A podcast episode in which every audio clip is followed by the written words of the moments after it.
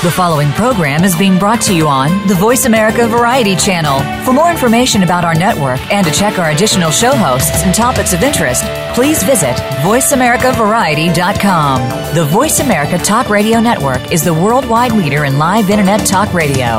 Visit VoiceAmerica.com. The views and ideas expressed on the following program are strictly those of the host or guests and do not necessarily reflect the views and ideas held by the Voice America Talk Radio Network, its staff, and management.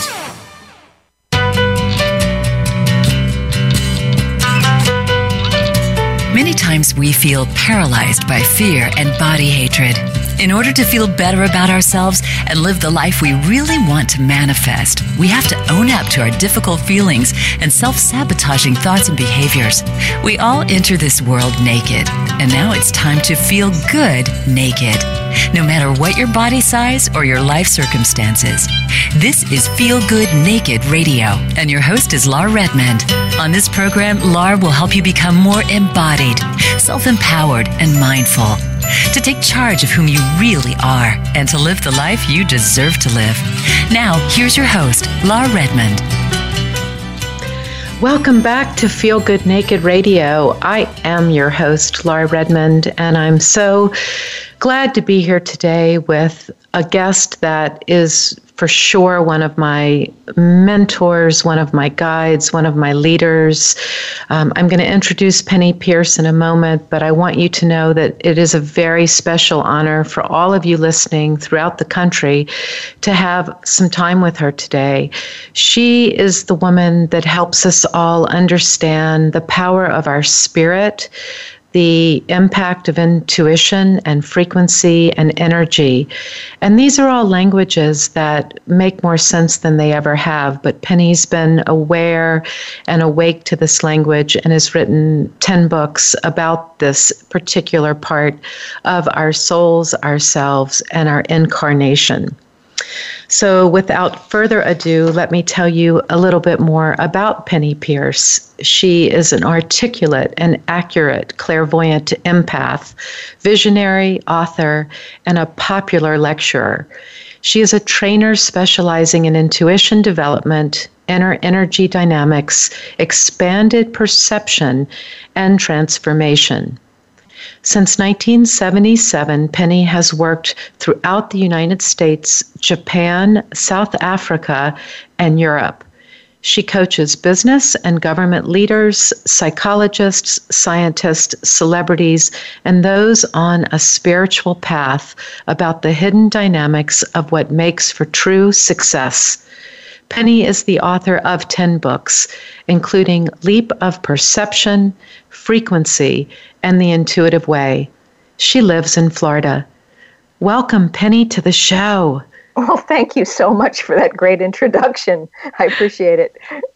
Well, you've been on a journey in your life, and I feel very blessed and honored to have your input today because the language that you created all these books around is something I always knew was within myself, but I had never seen language given to that source and force within each of us. So tell us a little bit about your spiritual background and how you became attuned and clearly put to this planet or on this planet to do this work. yeah, well, I did not have any unusual things happen to me as a child. I just grew up running around in the Midwest and, you know, on a farm for a while, in the city for a while, all kinds of different experiences. Um, but somewhere in my 20s, I really became aware of the mysteries and a real strong hunger to find out how all these things could possibly happen. So I started reading lots of books. And I didn't think I could do any of it. But uh, as I just kept up, you know, I think this is the secret. You just keep on with what you're interested in. And eventually it really starts to happen for you. Um, and once I found out about you know all the metaphysical truths and how people's consciousness works internally and then how that creates the physical life externally that became so fascinating to me you know that i just um, I, and I just kept pursuing it and pursuing it. And and you know i started teaching and i started doing i, I was taught to do a particular kind of life reading uh, clairvoyant, and it became over the years more than just visual. It became tactile, and then after even all the senses got involved, it became a kind of direct knowing, where I would merge empathically into a person's well energy field, I guess you would say, and then their pattern would be in me, and I'd know it as though it were my own. And then at the end, I'd separate back out and reconnect with my own and leave theirs back in the field somewhere. And then I wouldn't remember it till the next time I did a reading for them. So it's just been a process of evolution, really. That is so interesting the way you just described that because as a confidence coach, I would say that is exactly how I work with people. It is coming from such a deeper place within me. Many times I know things that I don't even question why I know them, but it is an energy that is so clear. And the more I have learned to trust that, and with the help of your books to understand that, I am so deeply grateful for it. But it is also, and I, and I really need your, your guidance with this, it's a burden in some respects unless you are able to take space from it. So, what happens I'm 55, and in my life, I have to make a lot of space for rest and also for letting that energy of other not dominate my consciousness after the fact. Um, what is one way that you've learned to do that, handling so many people's psyches and energy force fields? I think there are a few insights about that. Um, I've learned over over time to realize that I'm not just me, the personality and the body, but that I am actually a field of consciousness, that I'm much bigger than what I show up as. And all the people in the world are inside the ball of, of energy that I am.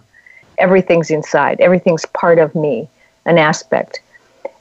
So I can put my attention on other people and know about it, but I'm always in the center of myself. I never actually go it's not a linear process in other words. I don't go from my center over to your center and then forget my own while i'm looking at yours. I expand myself out beyond you let's say and include you in the field and then i'm still in myself watching or feeling. But i never leave home. Do you know what i mean? It's i'm always centered. Yes yes. you know and um and i think it's fine to go over and and merge with anything a tree, a person, a dog, you know, and mm. feel what it's like to live in their body, see out through their eyes or th- through their cells, and understand the world through that point of view, which is just another point of view that, that is me. It's another of my many, many, many points of view. And I can appreciate it and, and be grateful for it and know that I don't have to do them all at once. You yeah. know, that there are other things out there seeing those other points of view and making the world full and diverse and functional. You know, so part of it is, I think, when you're perceiving in a linear way, which is what my book Leap of Perception is about, where we're shifting from linear, you know, that's like past, present, future, beginning, middle, end, cause and effect thinking, you know, into this spherical way of seeing ourselves where everything's included in a big ball of energy around us and there's no outside world. So there's no past, there's no future. There is only higher frequencies of po- potential realities that exist. In the way I see it, sometimes it's up above my head. It's not out in front of me. You know, I mm. don't go to it and try to get goals and set intentions to get to it. I place attention not intention, on mm. the higher frequency reality that is sort of, you could call it your dream, even if you want. But it is a, a reality that's sitting right there. And as soon as you match its frequency, it drops in and, and emerges. You don't attract it, actually. You know, I've, I, I don't use the law of attraction term very much. I use law of emergence because things come out of the field. They just show up out of the field as soon yeah. as you place attention on them. Yeah. Yeah. Yes. So so there's something there about helping you stay centered by having this spherical perception. If that makes sense. I don't know if it that does am I getting that across very well? It makes perfect sense. And in fact, it just gave me an, a deep sense of um, calm and relief because it makes exact sense to me what you mean by that. What I'd like to know is do you have practices that you are committed to daily that are in honor of this larger self that is other, same, and one? Like, do, do you have a daily practice that tunes that or heightens that or just honors that? Uh, let's see. Not really a disciplined practice anymore. I probably could, and it would probably help me a lot. But right now, what I do is um, try to stay as conscious as I can and mindful all day long about oh what am i noticing now and why are, is this happening now Or is there a message in this for me something that i want to get through to myself more and more trying to practice the fact that i actually am the soul i don't have a soul. It's not out there somewhere. It's right i'm it and i'm here in my body in my personality actually in the whole physical plane along with all the other souls. We're all here. And when yeah. I start to practice that I am really my soul and I'm running the show, you know, then I start to trust the things I see, the, the insights I get, the intuitions I have, and um, it allows energy to flow. Trust yeah. is really a huge thing. Mm. Um, that we don't trust ourselves. You know, that to me is just unbelievable that that could actually even happen, you know. What is your reasoning behind that? Do you think we don't trust ourselves? I know in the book Frequency that I love, it's one of my Bibles, you speak a lot about the identity of experience and then detaching from the identity of experience so that it is not the energy field that you are using in your life when it happened to you as a younger soul. So when you think about how one is to be present in the world, but also to be cognizant of what it is they're carrying in that kind of energetic way, w- what would you say about that? How would you discuss that? The more I've paid attention, the more I sense that what makes me up is yes, experiences from childhood and the past and past lives, but also tendencies genetically from ancestors. And then if you meditate, you find that you know you're actually able to draw upon the lives of everyone. Anything that's been done that's there in the akashic records of the planet, you have access to because it's like your big brain.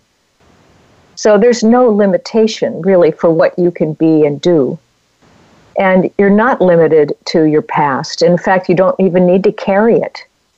You know, um, it can be there and you can use it as a story if it's useful, you know, but you don't have to identify with it. So well, there, I think a lot of it is about how are we identifying ourselves and communicating that identity to other people. You know, and uh, I think as we get more uh, awake, maybe, there's not much need for identity. People will see you the way they need to see you. You know, they'll project something onto you and see you whatever they way they need to, and if they're clear, they'll recognize, you know, the, the whole clarity of the spiritual realm in you. Yeah. And that, that was what I took from one of these wonderful explanations you gave in the book Frequency. I think you called it projecting anxiety, that you want to be aware of what it is you are holding that then could be an energetic projection that is not serving you in current time. Mm-hmm. Yeah. Well, and a, and a projection doesn't have to be onto somebody else, really. It can be into the field around you simply by going over and over and over again about some kind of issue. Oh, that was unfair, and they shouldn't have done that to me. And you know, you could go around and around on some complaint like that, and then that would fill your your aura or your field of energy, your personal field, let's call it. You know, that's just around you.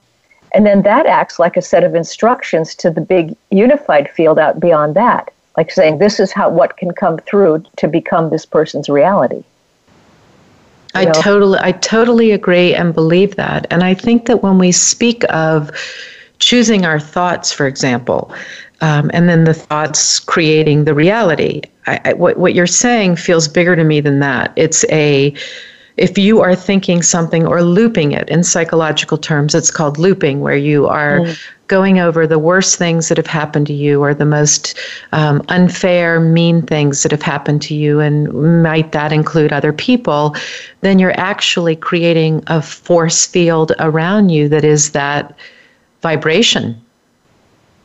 Right. Right. And and you can change it in an instant. The Talk about that Tell yeah, us, you don't have to let it wear off. You know, um, if you catch it and understand and actually feel into the vibration or that call it a feeling state, you know, um, of that what happens to your body when you're in complaining. Let's say it's a kind of a um, almost like a funny metallic contracted screechy feeling or something, you know, if you try to describe it. And it's but it is a contraction of energy that doesn't allow that kind of joyful, really free flowing, fluid kind of energy of the self to come through with its great ideas, you know, with its really open, loose kinds of creativity. And when you feel the contraction and the screechiness of that state, and then you can say, Do I like this? you know, I don't really like the way this feels. Okay, so what do I like? Ah, take a breath, get back to center, and then maybe try on a couple of other states, you know, like playing with a puppy, um, you know, looking into a happy baby's eyes, or um, getting a high from running or, or horseback riding or whatever you like, you know. Um, and then feel how that feels and then contrast it again with one of the tight, screechy, contracted states, and then go, no, I don't like that. I do prefer this one.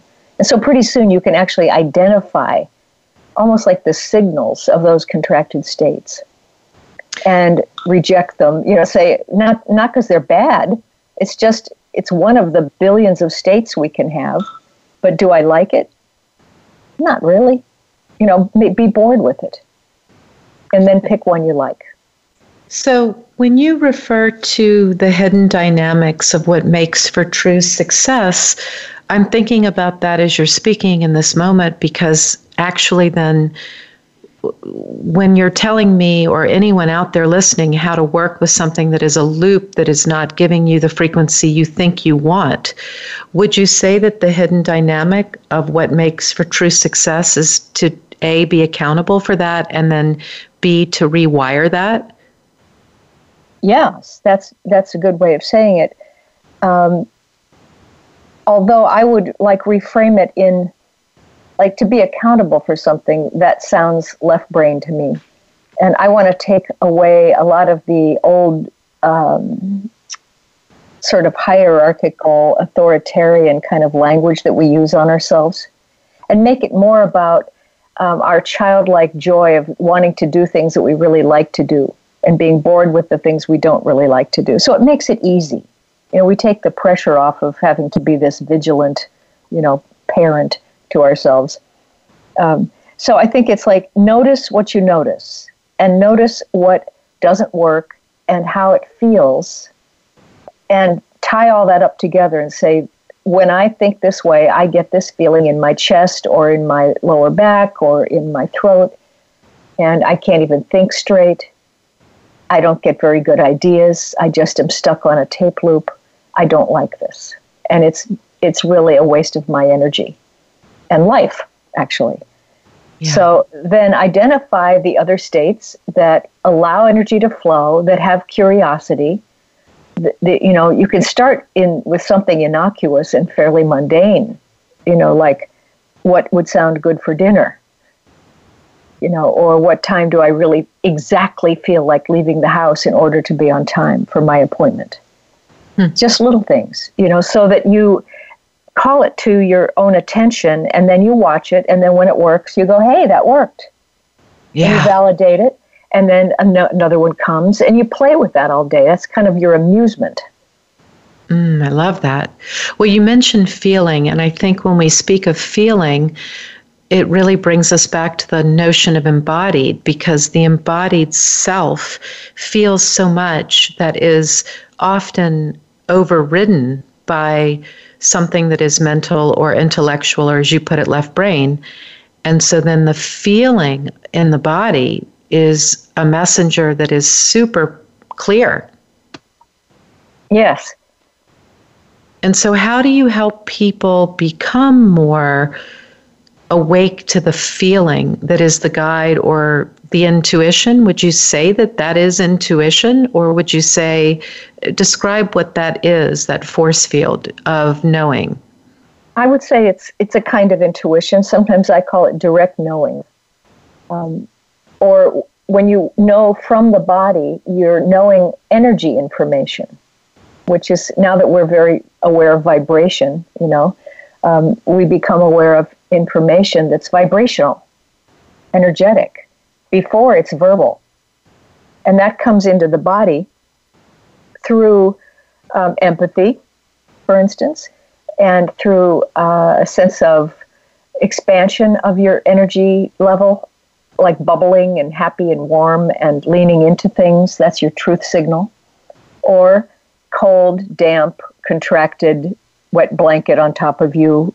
You know, those kind of things where you kind of repel away a bit and everything gets tight and then you get that knot in the pit of your stomach. Okay, so that's an anxiety signal or a danger signal. Um, yeah. And so you learn to gauge and pay attention to your body and check in a lot. Like I said, notice what you notice. And then ask yourself, what, what's going on here? Oh, here's a great opportunity. My mind thinks I should take this, this new job or this new opportunity but something in me is like going, eh, you know, like pulling back and, or it's got a little heebie jeebies or something. And then you're saying, well, I should do it. And then it goes, it gets worse, you know, yeah. and then you, you put into your body, say, well, what is it?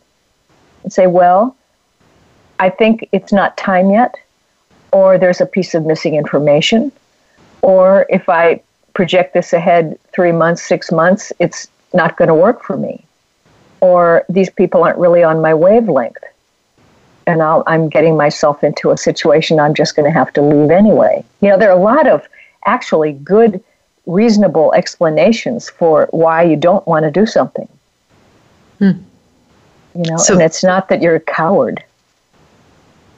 So that gets me back to trust when you said the word trust, because that trust is knowing that that information is valid and needs to have your attention. Right. That's a decision you have to make, I think, at some point. That you're just going to trust yourself and hmm. go with the information and see if it worked or if you overrode some kind of tiny snag, you know, and then, you know, it didn't work because of that. And you say, oh, okay, next time I need to pay attention a little bit deeper, you know, to what's going on. Um, you know, so yeah, but you, you choose to trust and then you practice it and you build trust. I am so blown away by the fact that when you wrote Frequency, and that was 2009, is that correct? Yeah, it came out in, yeah. Mm-hmm. So it's it's wild to me to think that when you wrote that book, it was as if you were saying, what we all are now experiencing and living. And on your website, you speak of it as leaving the information age. And we are now, you know, moving more into that intuition and sensitivity development and the intuition age. Mm-hmm. Isn't it wild to you or not to think about what you knew before everyone else knew? I mean, you, you were saying something that I think is now a common language in the culture and the world. I know. I noticed that just last week, I think, that I suddenly started hearing the, my phrases from my book and everybody else's, you know, promotional copy. And, and, and I was like, wait a minute, I, I think I wrote the first book on frequency. you know, yeah. but that's, I have done that. Uh, you know, The Intuitive Way was one of the first real books on intuition development. And, I still don't think people are quite getting leap of perception yet, but all about how, how our really core perception of life is changing. Um, so we'll see. But um, it's just that I think that the material comes to me when it's ready, when when the frequency on the planet is ready, then I can understand the next level of of the mechanics of things. You know, I'm very much about let's let's get down into the core of this stuff and find out how it really works and then figure out how to translate these big concepts down into everyday doable things that, that we can actually integrate and make normal you know so a lot of like you said in the beginning i do a lot of that kind of translation i guess you would call it of of describing um, and i mean that as a a very uh, kind of pregnant word that when you are in direct communion with something and you speak from that state while you're in it you're describing mm. you know mm. accurately from that state and finding words that are the exact right words that will relay the vibration of that thing, you know, and its reality as much as you possibly can. And that's always been, you know, I was a poet for a long time, I still am, and, and to find that right rhythm and the right words and all of that has been sort of an art form for mm-hmm. me. Oh, it's a beautiful art form. Uh, please tell us what you're feeling and thinking about the core of perception. I'd love to have that um, information what what is it that you are thinking about with respect to that? Uh, you mean in how perception works, or what exactly? Well, you when you just said that you are the language, the core of perception is is somewhat future or what people are not quite ready to mm. understand as well, the, with the frequency. yeah, the material in Leap of Perception, which is the book After Frequency, um, the subtitle on that is The Transforming Power of Your Attention. And that attention is going to be this leading force in the intuition age. And in that book, I describe a whole lot of attention skills that we're going to learn um, and not let, you know, iPhones and g- gadgets do it all for us. That we have a lot of capacity within ourselves to realize. And uh, I think that we have to so, but there is this basic change I mentioned before from linear perception, which I call old perception now, into the new perception, which is spherical and holographic. And it's a, um, a function, I think, of the fact that the world is accelerating so much. Actually, the physical planet itself is rising in vibration. Our bodies are moving faster, everything's vibrating faster. And what that does is puts us more in touch with the frequency of the non physical realms. So we're coming closer and closer to the vibration of the non physical. And so now we're starting to see that the non physical realities are actually in the physical. You know, it's mm-hmm. not separate. It's like we don't have a soul. We are the soul when we're right here. And inside matter is light. You know, it's always been there, but we have been too low of a frequency to be able to see it. So now we're being able to penetrate into matter and see how it works. You know, it's not solid. You know, so so this is all part of it, but changing our perception to be so fast has another ramification, which is that we really pretty much fall into the present moment as the only thing there is. There is no more past. There is no more future. Everything's in the present moment, swallowed up, along with all the other dimensions. You know, we have a physical, a non physical, made of, you know, emotion and mind and the Akashic records and, you know, all of that. And, um, and it's all in our ball, our sphere, hmm. and accessible, therefore, because it's inside of us. It's not somewhere over there far away where we have to cross a gap to get to it. It's right here, right now. Put your attention on it and it comes into reality. That's why attention is the revealing force for the, the intuition age.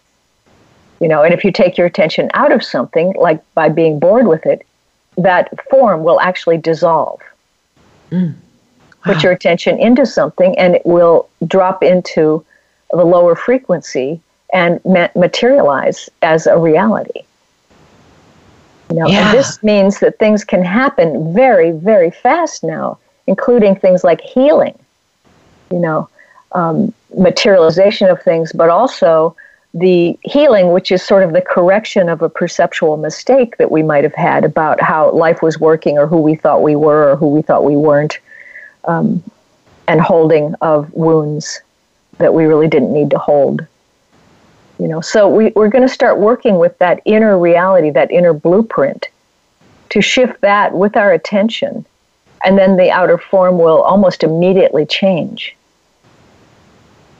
You know, so that's what's coming, and that's what's actually here pretty much already.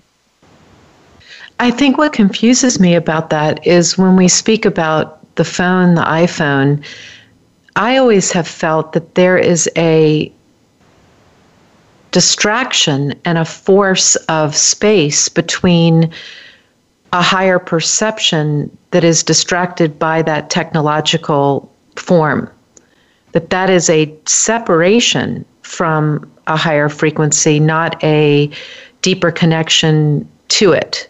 Mm-hmm. It's interesting. I think that's largely correct, what you're saying. But also, some of these things are coming out of a, a higher inner blueprint that says, hey, we're already connected with everybody. The internet is just showing us in, in this slow physical way how mm. we actually are interconnected with everybody on earth or you know how we can access information through Siri or whoever you know online through Google um, instantly because it's all really right here within us anyway. Um, you know, so it's revealing to us some principles, but then we're addicted to the gadget, thinking that it's doing it for us.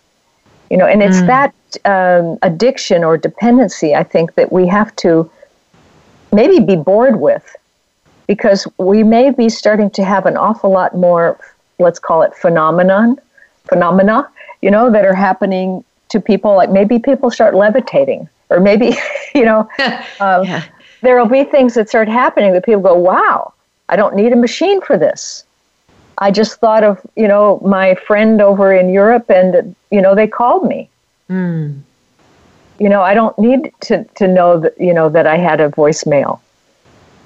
Oh yeah, see that you know, that is exciting to me. That part of it is exciting, but yeah. what what I get distressed by is seeing like someone walking their dog and they've got their phone in front of their face and you can tell that they don't even realize they're walking a dog uh, or driving or sitting at a dinner table and having that little reminder that is a technological voice speaking instead of the actual conversation right. or the act of walking the dog.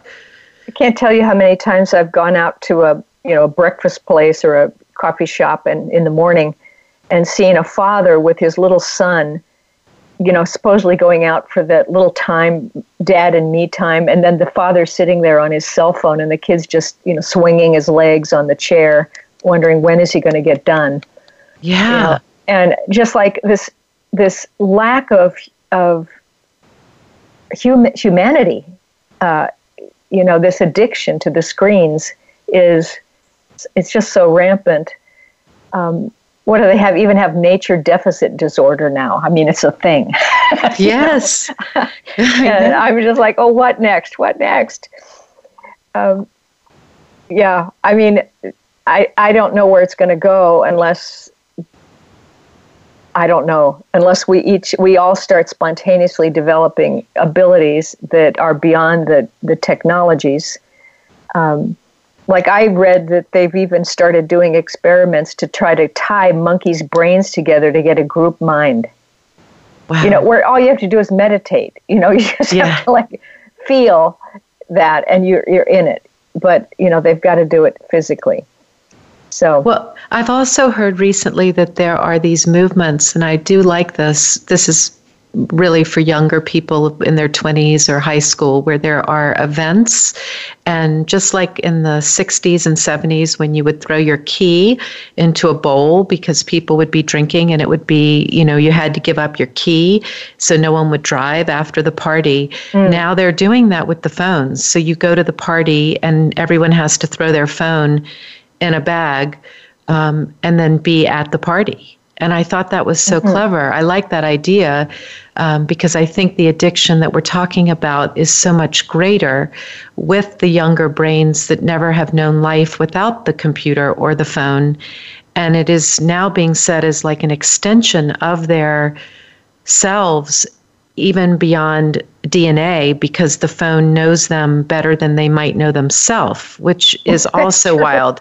I mean, I'm, i want to stay open to understanding all of this and not um, just so bummed out about it. But I do believe we have to give up that machine. And maybe I wish there was a rule about walking your dog or taking your child to the park that was a, phone, you know, a phone free zone so that that little dog or that big dog or that child could feel that human connection with that person that is often missing in much of our culture and society. Well, I, I'd be happy if they would have like phone free zones or quiet zones in airports, for instance, where you could get away from all the people talking loudly to their next business appointment, you know, next to you.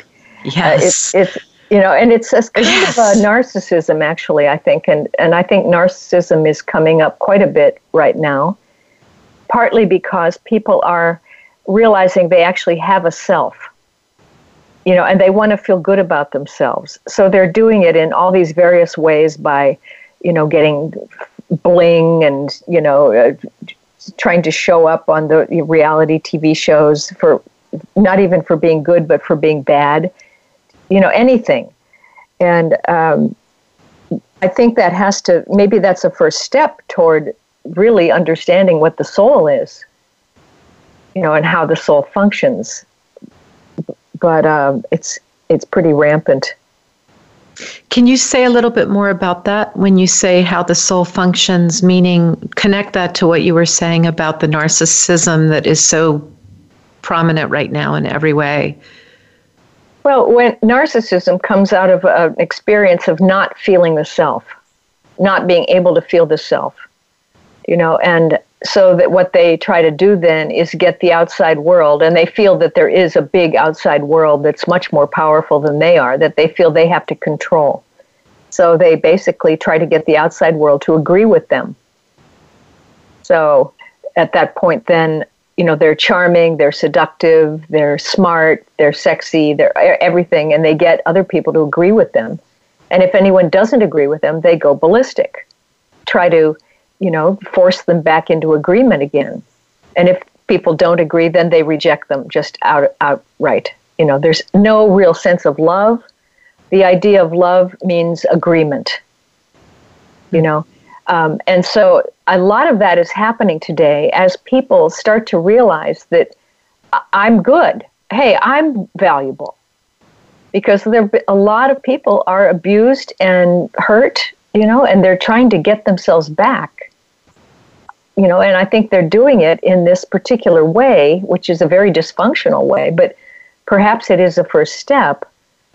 Um, I think the danger with narcissism is that if they don't get their way and they do reject people, then they, they really have to face their aloneness. And often they will not do that. It's too scary. And they will commit suicide. Mm. Um, yeah. It's a hard pattern to get out of uh, unless you can open the heart.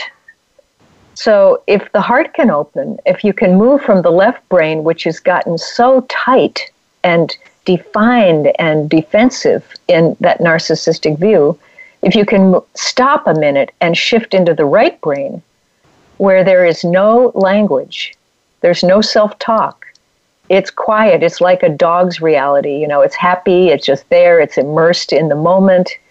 Um, and access then to all the knowledge, all the wisdom, all the options, all the imagination. It's all right there. And you can be saturated with that. And you get rejuvenated when you do that you know but if you're stuck in the left brain like narcissists are you know you don't rejuvenate mm, So, in your book frequency, that would be something that would be under that unhealthy feeling habit where you think yes. you, you you're you're feeling as if you are being loved or approved of or 50 likes or 20 million likes. Uh, but there is nothing that is really going on in the right brain and therefore it's egoic. Um, so to take an egoic soul into a heart soul or left to right brain what how do you guide that? How do you give someone a d- desire for even going there if they are so stuck in that narcissistic space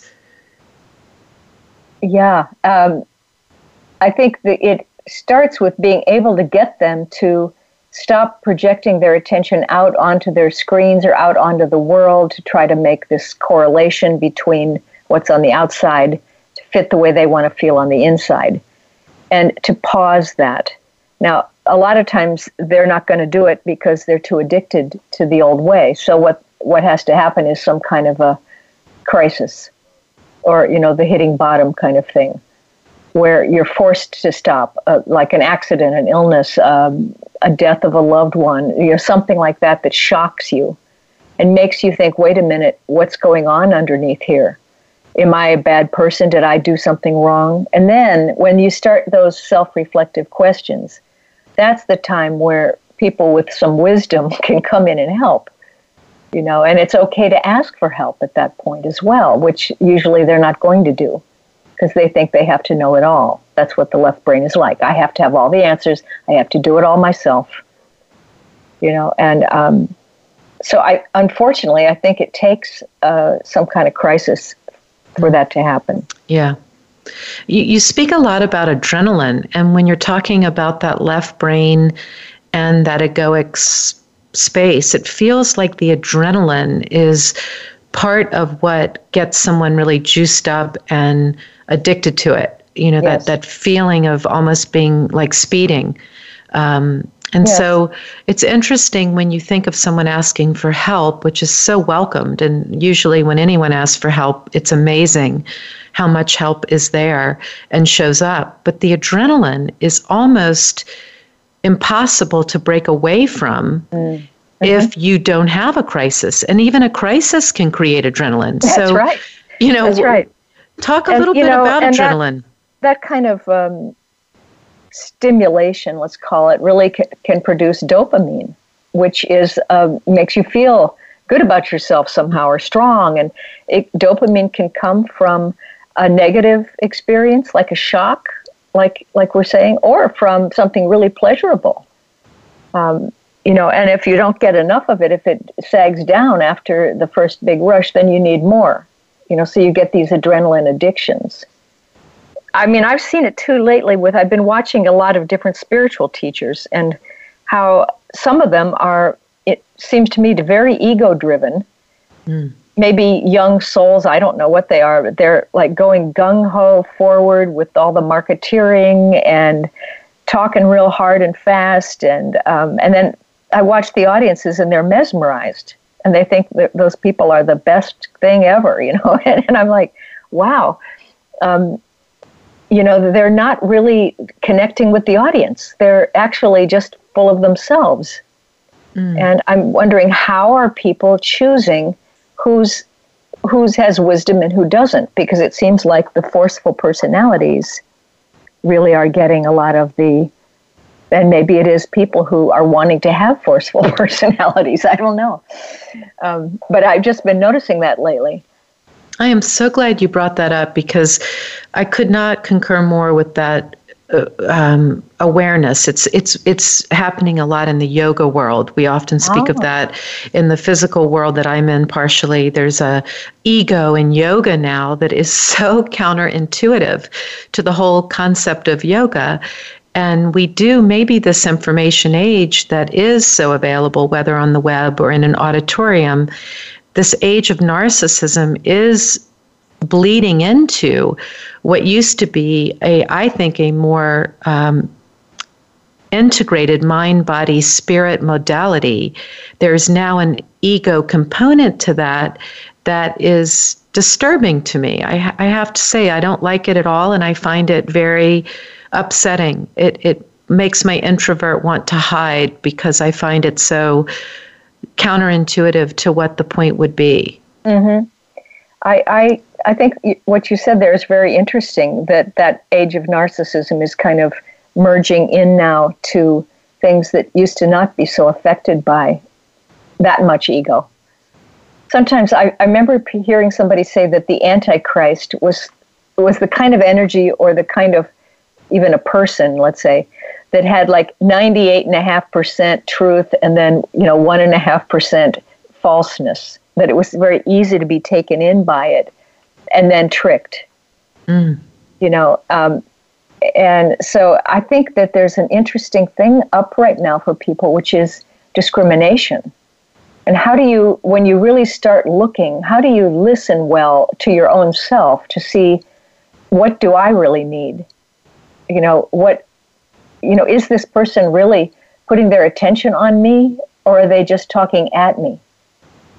You know, mm, and yeah. and can I you know, is there a what, you know, is there love? Is there compassion? Is there sweetness? Is there sincerity? What are the the characteristics that indicate truth and wisdom and compassion and all that? Um, I don't know. I mean, I think that a lot of times I don't like the term young souls, but I think there are some souls that haven't had as much experience in the physical plane as others and haven't gone through as much, so they're just getting learning the ropes. Yeah. And and I feel like some of those people can get caught up in this idea of what is an individuality? What can I do with my personal self here on the world? I have to do it with myself alone you know, and make it all happen through the grandiosity of me. yeah. you know. Yeah. Whereas, you know, as you get older and you know, you've been around, you start to realize that about the divine feminine energy, which is that we're so interconnected with everybody and everybody's it's all about win-win-win you know, everybody wants me to win so that I can help everybody else win. So they give me whatever I need and I give them whatever they need. And it all just kind of goes around and flows around. And if I need something, I ask. Sometimes I ask in the physical world, sometimes I ask in the non physical world. And synchronicities start to occur. Or people call me out of the blue and say, Would you like to come here and teach a class? You know, or it's like things just happen when you feel connected Yes. You know? I love I loved what you said about I think I saw this on your website when you were thinking that work was either tiring or um, that you weren't feeling very motivated and that as a result of just thinking that and feeling that things started to kind of not happen. Yeah, nobody called. yeah. yeah. And, and, then all of a sudden you realized I am manifesting what it is I want and I need time to be with self and to go yeah.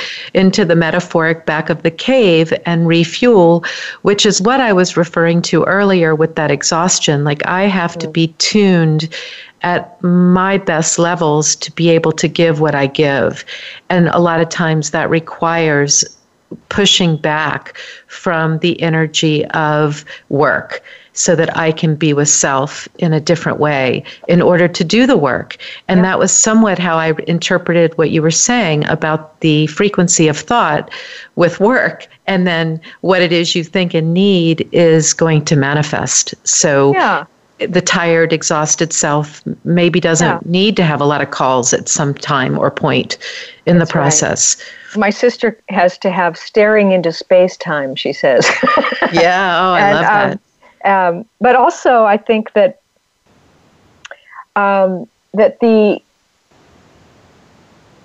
there's a problem we have where we when we reach the end of a creative cycle that as soon as we've actually created something or materialized things for a while and we start to go into that state where you, you disengage from the previous form the previous cycle of form let's say and that in, usually entails boredom and then moving into the liminal space for a little while and gestating and noodling around and staring into space and then getting ready and then things build suddenly. You're in the imaginal realm, you're getting repatterned. All this is happening invisibly.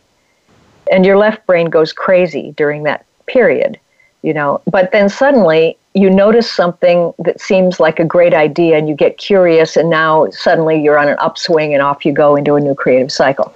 But at the end of a cycle, most of us, I think what happens is that the left brain starts to say, hey, something's wrong here we're not having the same kind of activity level that we had before. We're not creating and manifesting the same way we did before. This something's wrong here. And you get all, you know, freaked out. Instead of saying, "Hey, look what I just created. This is amazing. I'm really successful because I set out to do this and I did. Hmm. And I'm enjoying what I created now. I, this is wonderful." Ah. yeah and then re- rest a minute on your laurels, you know, like appreciate. And that'll take you very nicely into that liminal space where you can play in your mind and start to, to um, put your attention on new possible realities.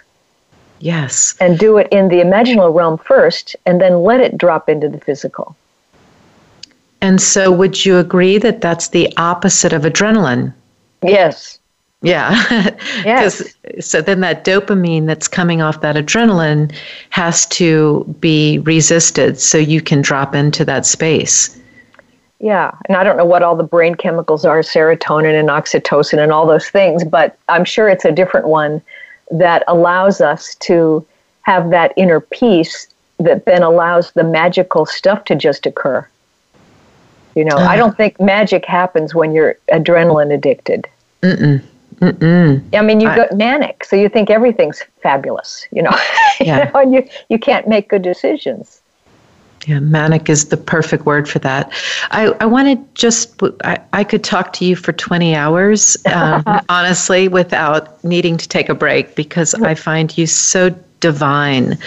But I want to just, as we're closing down here, you spoke in your uh, and I want to tell everyone about your website before we close as well. But you talked about this is the numerological one year, 2017, the beginning, something mm-hmm. new. Mm-hmm. 16 was the 9 mm-hmm. um, what would you say about just how to honor this year that is the one? Just a, a few ideas for the listeners to mm. understand the beginning that is now? Yeah. Well, it's the universal one year. Each person has their own version of that, which may be a different number. But the one year for in the world, uh, one is the idea of emergence and of new ideas coming, but they're always up close and personal, right in front of your nose, you know, and that's you can see one thing at a time, narrow view, sort of the particle-based world, you know, and then you you're often very impulsive and you jump in and go. And then in five minutes, another thing pops up, and you go, "Oh, look at this one!" Jump into that one and go. So there's a feeling of needing to move ahead and push ahead because everything lies ahead. And yet there's also this wonderful experience of discovery and experimentation. And sort of, oh, I could try this. Or what about if I go left? Or what if I do this? And oh, this could be good. You know? And so I think the spirit of a one is this kind of childlike, adventurous joy and curiosity where you let yourself redefine things that you've known before like submit everything to scrutiny. You know, you don't have to always do it the same way. Try it a different way. You know, this is experimentation and all kinds of new things coming in. But you can't see very far ahead. And it's certainly far from complete. Yeah. Right? You know, it's just the first baby steps. But it does tend to break apart or rebel against the old stuff you know, and I, I think we're seeing that in a lot of different ways. Yeah, definitely. And I loved what you said about convening with soul friends. Mm-hmm. And I mm-hmm. think with the beginning of something and the energetic starting of so many possibilities, there is great um, harmony and nurturing in that convening with soul friends to support all these beginnings. Well, you're so right because I've already started experiencing people just dropping out of the blue who are totally on the wavelength with me. You know, it's like, and then the first thing that starts to happen is, let's exchange our knowledge and catch up with each other like we haven't seen each other for a long, long time, you know, and catch up. And then how can we work together? And then that's what starts happening is that I think there are going to be, as these puzzle pieces fall together, a view of a bigger thing that can be done with small teams of people so that the ego starts to go away you know? And then each person says oh you've got that. You know how to do that. Well okay you know how to do that. Thank goodness because i don't you know? And that's what i'm seeing happening is that people are finding each other in order to start some kind of projects and work. Yeah. I'm so glad i found you Penney. I I just can't thank you enough for your time today. And I want everyone to know that the best way to find you is www.penneypeirce.com. And I want to spell that because both words or both names are different spellings. So it's P E N N E Y P E I R C E dot com. Thank you so much. I have loved this time with you, and you are a leader that I value and have great gratitude for. Well, I appreciate you having me on, actually, and really, uh, you're a wonderful interviewer. Thank you, Penney. Really flowed very yeah. easily. Thank you so much. And I always say to my listeners that for them to each remember, and you reinforce this beautifully today, that you complete you. Thank you.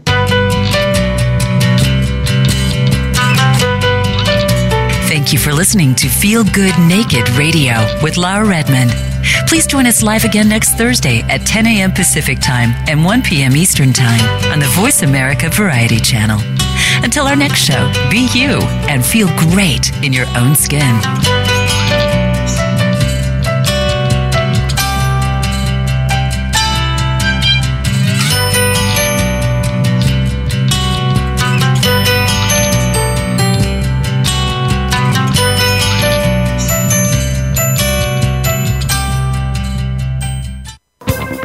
Thanks again for listening to the preceding program brought to you on the Voice America Variety Channel. For more information about our network and to check out additional show hosts and topics of interest, please visit VoiceAmericaVariety.com. The Voice America Talk Radio Network is the worldwide leader in live Internet talk radio. Visit VoiceAmerica.com. The views and ideas expressed on the preceding program are strictly those of the host or guests and do not necessarily reflect the views and ideas held by the Voice America Talk Radio Network. It's staff, and management.